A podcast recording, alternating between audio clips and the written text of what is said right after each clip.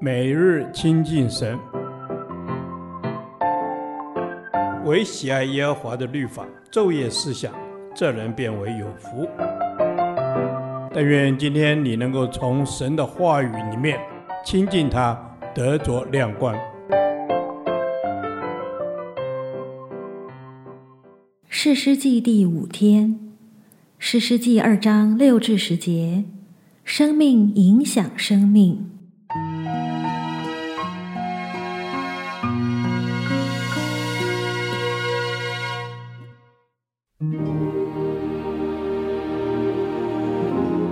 前约书亚打发以色列百姓去的时候，他们各归自己的地业，占据地土。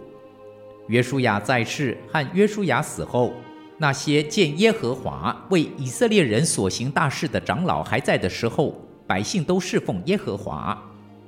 耶和华的仆人嫩的儿子约书亚正一百一十岁就死了，以色列人将他葬在他地业的境内。就是在以法莲山地的亭拿西列，在加什山的北边，那世代的人也都归了自己的列祖。后来有别的世代兴起，不知道耶和华，也不知道耶和华为以色列人所行的事。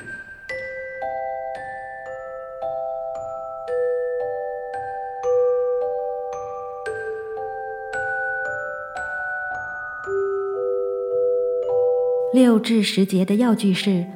不知道耶和华。当约书亚与跟随他的长老在世的时候，百姓都侍奉耶和华。不过可惜的是，当这一代过去之后，百姓与神的关系也随之而去。即使如此，我们还是能从当中得着一些属灵的教导。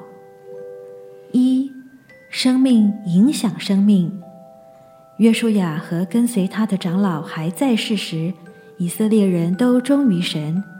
那些长老见过上帝所行的大事，因此影响当时的百姓继续侍奉神。然而，等到后来的世代兴起，他们不仅没有如同上一代的信心，甚至连耶和华为以色列人所行的事都完全抛诸脑后。借此，我们看见生命影响生命的法则，与神同行的人会连带影响其他人敬畏神、侍奉神。相对的，前一代没有听从耶和华，必导致下一代不知道耶和华。因为前一代若不听从神的话，就不会用神的话教育下一代。传承信仰的重责大任，主要落在父母身上。父母要积极教导、引导儿女认识神，而非期待别人来承担这个责任。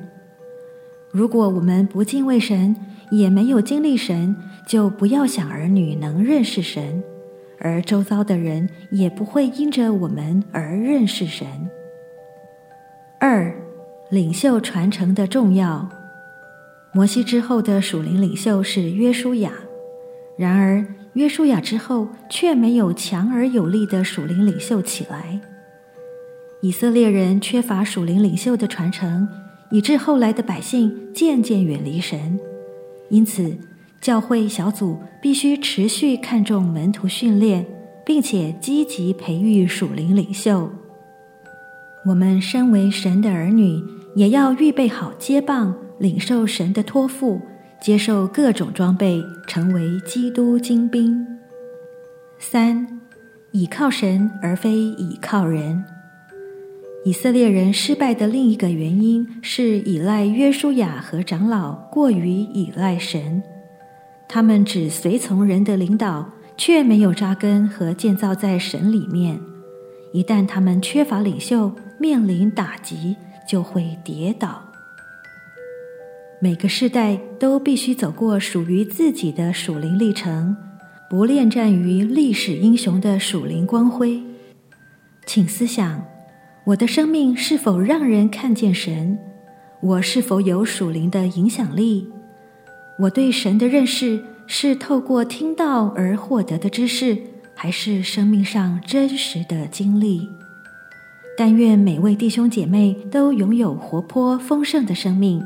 不止自己认识神，也要影响别人成为神的儿女。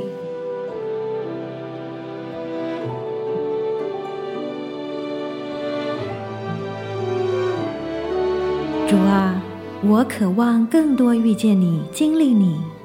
愿我的生命成为别人的祝福，使人认识你，归向你。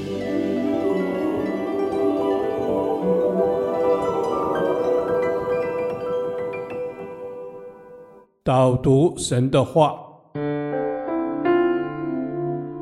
希伯来书十三章七节：从前引导你们、传神之道给你们的人，你们要想念他们。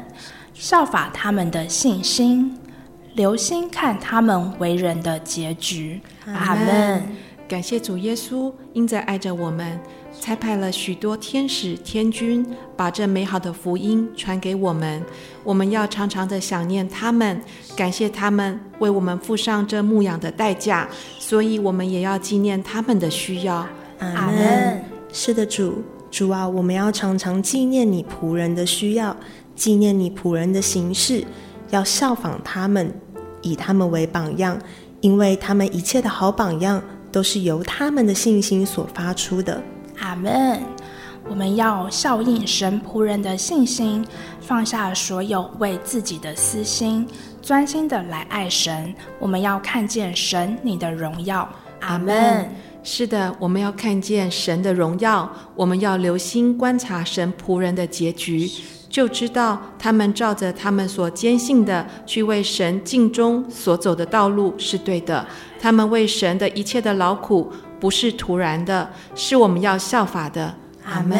是的，主，主啊，他们一切的劳苦不是徒然的，是我们要效法的。主啊，因为我们的生命影响生命，过去有人将这福音传给我们，如今我们也要持守这美好的信仰。